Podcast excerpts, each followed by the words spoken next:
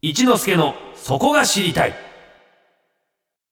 サンデーリッカーズ続いては私春風亭一之輔が毎日やってくる情報の中から気になるトピックをオーソリティ専門家に聞いてしまおうというコーナー名付けて一之輔のそこが知りたいでございます、はい今日はですねメッセージテーマこんなの集めてますということでいただいてるんですが、ええ。もう世の中には物を集めるマニアの皆さんが多く存在してます、はい。今日はですねそのちょっと半端じゃない 皆さんメールいただいてますよ。こんなんじゃないよっていう、はい。そのところのですね権威においでいただいておりまして、はい。本を書いてる方ではですね本のタイトルをちょっとね、はい。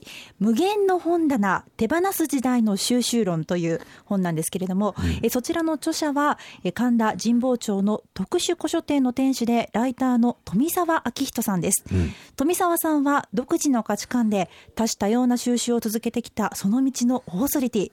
自らの収集の歴史とともに、その心理状態やこだわり、収集家としてのプライドまで綴った驚愕のコレクション論です。驚愕ですよ、はいえーでは早速お話を伺ってみましょう神保町の特殊古書店マニタ書房店主でライターの富澤明人さんがスタジオに来てくださいましたおはようございますおはようございます。富澤です。よろしくお願いしよろます。しくお願いしますよろしくお願いいたします。ちょっと今気になったんですけど特殊古書店はい。マニタ書房、はい。そこのご主人であるそうですね。特殊古書店っていうのはどういうことなんですか？あのーとね、変な本しか扱っていないうん。古書店。はい。お客様から買い取りをしないうん店主、僕が自分うん。で探してきた、自分が面白いと思った本しか置かないっていう、ほうほうそういう店ですね。例えばどんな本そうだなあ、あのね、えーアメリカに行った時に、えチップを渡す渡し方の本とかね。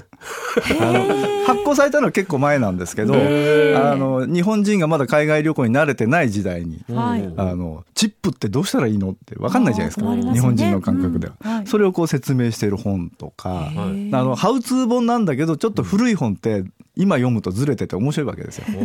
そういう本とかね、うん。それからあとなんだろうな、えーうちはいろんなジャンルで分けてあるんですけど、はい。まあ、音楽とかアイドルとか、うん。ごく普通のテーマもありますけど、まあえー刑罰、まあ、死刑囚が書いた本とか、刑罰っていうジャンルとかう。ん、えーご長寿、まあ、長寿に関する。ご 長寿。あの半分ぐらいは金さん銀さんの本だったりするんですけどね。やっぱあの二人がねシェアそうそう。そう。あと発明の本とか、えー。そうですね。うん、病気変わったび変わった健康法や変わった病気の本とか。富澤さんがいいな、はもうこれを読んでもらいたいっていうものしか集めてるんそうですそうですそれだけだからお客様から買い取りしちゃうとそうじゃないのが入ってくるじゃないですか。はい。そうするとつまんなくなっちゃうんですよね。僕がね。ねそういうものはやっぱりコレクション今まで遍歴重ねた上であるんですかね、そのかそうですね、変わった方ね自分のコレクション経験みたいなものも反映されてるでしょうね。あの本の中で記されて収集っていう字がね、普通収める集めるなんですけど、はい。はい。富澤さんの場合は草冠に鬼。そうですね。で、それに集めるそれで収集って記そうされてるんですよ。はい。これはどういうことなんですか？あのね、僕はね、その、まあ、かれこれ50年ぐらいコレクション人生を歩んできて、もうコレクターの鬼なわけですよ。自分で言うのもなんですけども。はい。だから、収集のあの字は中に鬼が住んでんですよ。ああ、そういう意味が。鬼がなんか、その方が僕らしいかなと思って。へえ。いろいろね遍歴がまあこの本の中にね、はい全部収めてあるんですまあ、ええ読んでもらうのは一番早いっちっちゃいそれっきりなんだけども、結構もうコロコロコロコロ変わっていかれますよね。そうですね。はい。うん例えばあの大リーグの選手のカードを野球カードね。野球カードはいね、集めてらっしゃって、はこれどれぐらい集められるんですか、えっとね、総数で言うともうちょっと数えきれないな。あの、僕、カル・リプケンという選手が好きで、はい彼のカードは2000枚以上、2400枚ぐらいかな。うん集めましたけど、当然それ以外のカードも入ってくるわけですよ。だから4、5千はあったんじゃないかな、多い時で。うんでそれをスパッとやめたけ、ね、そうきっかけというか経緯も書いてらっしゃるんですけど、はい、はい。やめられるもんなんですかそのやめますね、僕はね。なぜやめるんですかそれは？あのね、そうだな。あの、僕、日本一にならないとつまんないんですよ。うん 負けず嫌いですね負けず嫌い。あのね、そこね、難しいところなんですよ。はい負けず嫌いではないんですよ。はい。あの全然負けていいんです、僕は。うんでも、負けたらもういいじゃないですか。だうん、野球カードに限らないんですけど、うん僕よりもっとたくさん持ってるっていう人が現れたら、はいじゃあその人に道を譲ろうと。自分がやる必要はなかろうとそうそうそうそうこの道は。ですね。うんでじゃあ僕はまた違う遊びを見つけようと思ってうんよそへ行くんですよね。うんうんでねはい。今メッセージでねダムカードを集めてるって方がね、いらっしゃいましたね。いらっしゃったんですよ、うん仙台のスパナ正弘さんって方、はいダムカード数枚、はい。うん、ダムカードっていうのをこの本の中で私初めて知ったんですけどあそうですか。でまたメールで来て、ええ。どどのようなものなんですか？ダムカードはね、あのー一番最初に何年だっけな、えー日本全国の、えーダム。はい。水資源機構と国土交通省だったかな、この2つが管轄しているダムが111箇所はい。に現地に見学に行くと1枚もらえると、おースタンプラリーみたいな感覚ですか？そうでしょうね、まあ、記念品ですよね、うん。でそれをさあ集めましょうと、うん楽しそうじゃないですか。現地に行かなきゃいけないんですよ。でしかも1人1枚だから、はい。あの交換するのも大変でしょ？あーそれがね僕は遊びとしてちょうどゲームバランスがいいなと思って。んそれで集め始めたんですよね。うんあの野球カードと同じです。表にはダムの写真が書いてあって、裏には野球カードだったら選手の成績が書いてあるじゃないですか、はい。同じようにダムの貯水量とか、うん。あのいつ着工されてみたいなそういうデータが裏に書かれてるんですよね。またその数字的にも110箇所っておっしゃってましたっけ、はでその前はそのプロ野球選手のはい。何千枚、はい。その集めやすさっていうのはうん。やっぱり110いくつですよね。そうですね、はい。なんかそうのん。目標値みたいなのあったりするんですか？目標値っていうかね、あのその集めやすさっていう点で言うと、野球カードは結局お金出せば買えるわけですよ。うん。日本全国にカードショップがあって、そうすると例えば貴重なカードでもお金あるやつにはかなわないっていうことになってくるでしょ、うんそうですそういうのもちょっとつまんなくなってきた理由ででもダムカードはお金はかかんないですから、まあ、交通費はかかりますけどね。うんうんだからその公平なんですよ。コレクター全員に対して。熱意だ情熱があれば集まるってことですか、うん、だから枚数というよりは、そこがダムカードの面白さだったんですけど、ところがダムカードなんでやめたかっていうと、あのねあるダムが、ん。えー例えばお祭りの、えー夏のなんとか地元のなんとか祭りってお祭りの期間だけ、うちのダムカードのその縁をホログラフでキラキラした特殊加工のカードをええ配りますと、えそういうこと始めるんですよ。えいいじゃないですかそんなキラキラしたの。そうするとね、うん。せっかくそこのう通常のカード集めたのにまた行かなきゃいけなくなるじゃないですか。そうですね。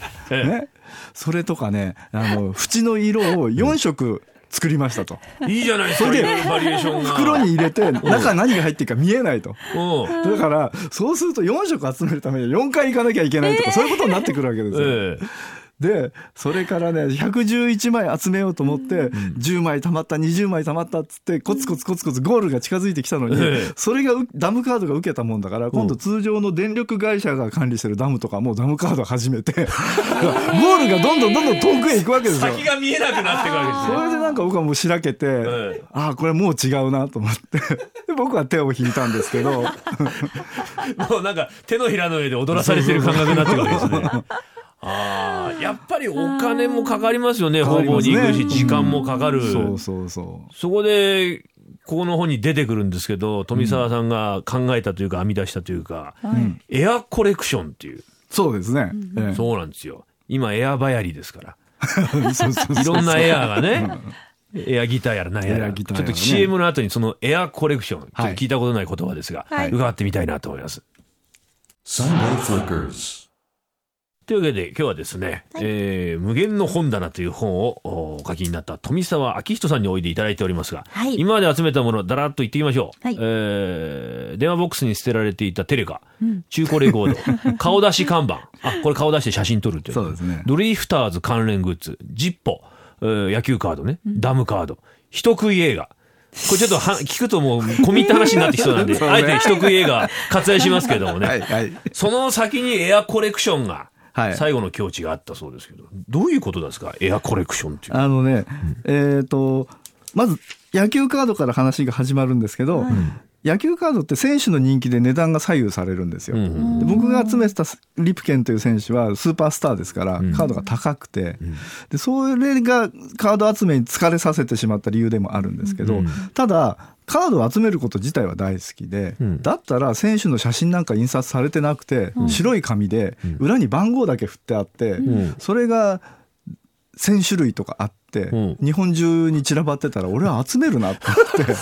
究極ですよね。白い鳥かうんら。それでもいいじゃんと。うんで、これ、この気持ちって何だろうって思った時に、うんその、物欲じゃないんですよね。んものじゃなくて、ん僕はただ、えー集めるっていう行為だけが好きなんだと。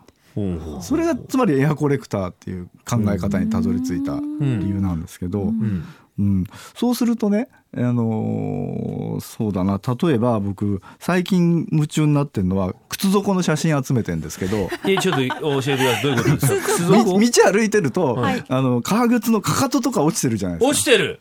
あるいはハイヒールの後ろとかね、はそれをまあ物はどうでもいいんで、拾いはしないんですけど、あい。ちょっのと怪しい人ですよね。スマホで写真に撮ってうん。集めてるんですよ。だから現物はいらないんです。写真撮ったのをパソコンに全部データで入ってるんですか？そうそうそう日付とばどこか場所金ねかかんないっすね。お。金かかんないでしょ？うん。で長い灰。長い灰っていうのはねあの僕映画が好きで、映画を見てると、あの主人公が指にタバコを挟んで、はい。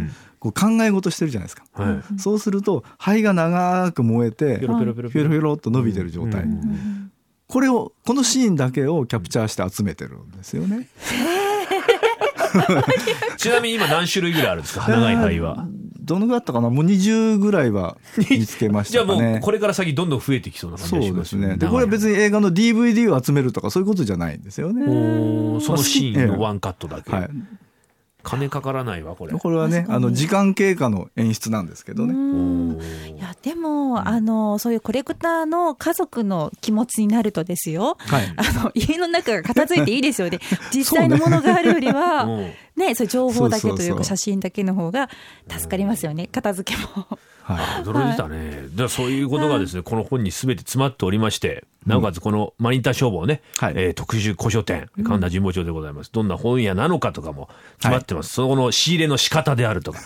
またこのブックオフの話もちょっとしたいんですけど、日本一ブックオフに通ってるんですよ、この富澤さんは。これ読んでいただければわかるんでございます。ちょっと本の紹介もう一度お願いします。はい。はいえー富澤明人さんの著者、無限の本棚、手放す時代の収集論は、アスペクトより税別1480円で絶賛発売中です。皆さんぜひ書店やネットでお買い求めください。はい、富澤さん朝早くから本当にありがとうございました。こちらこそありがとうございますたぜひよろしくお願いいたします。はいよろしくお願いします。本日は富澤明人さんにお話を伺いました。ありがとうございました。ありがとうございました。皆さんもこれから集めるものを探してみてください。それではお送りします。サカナクション新宝島。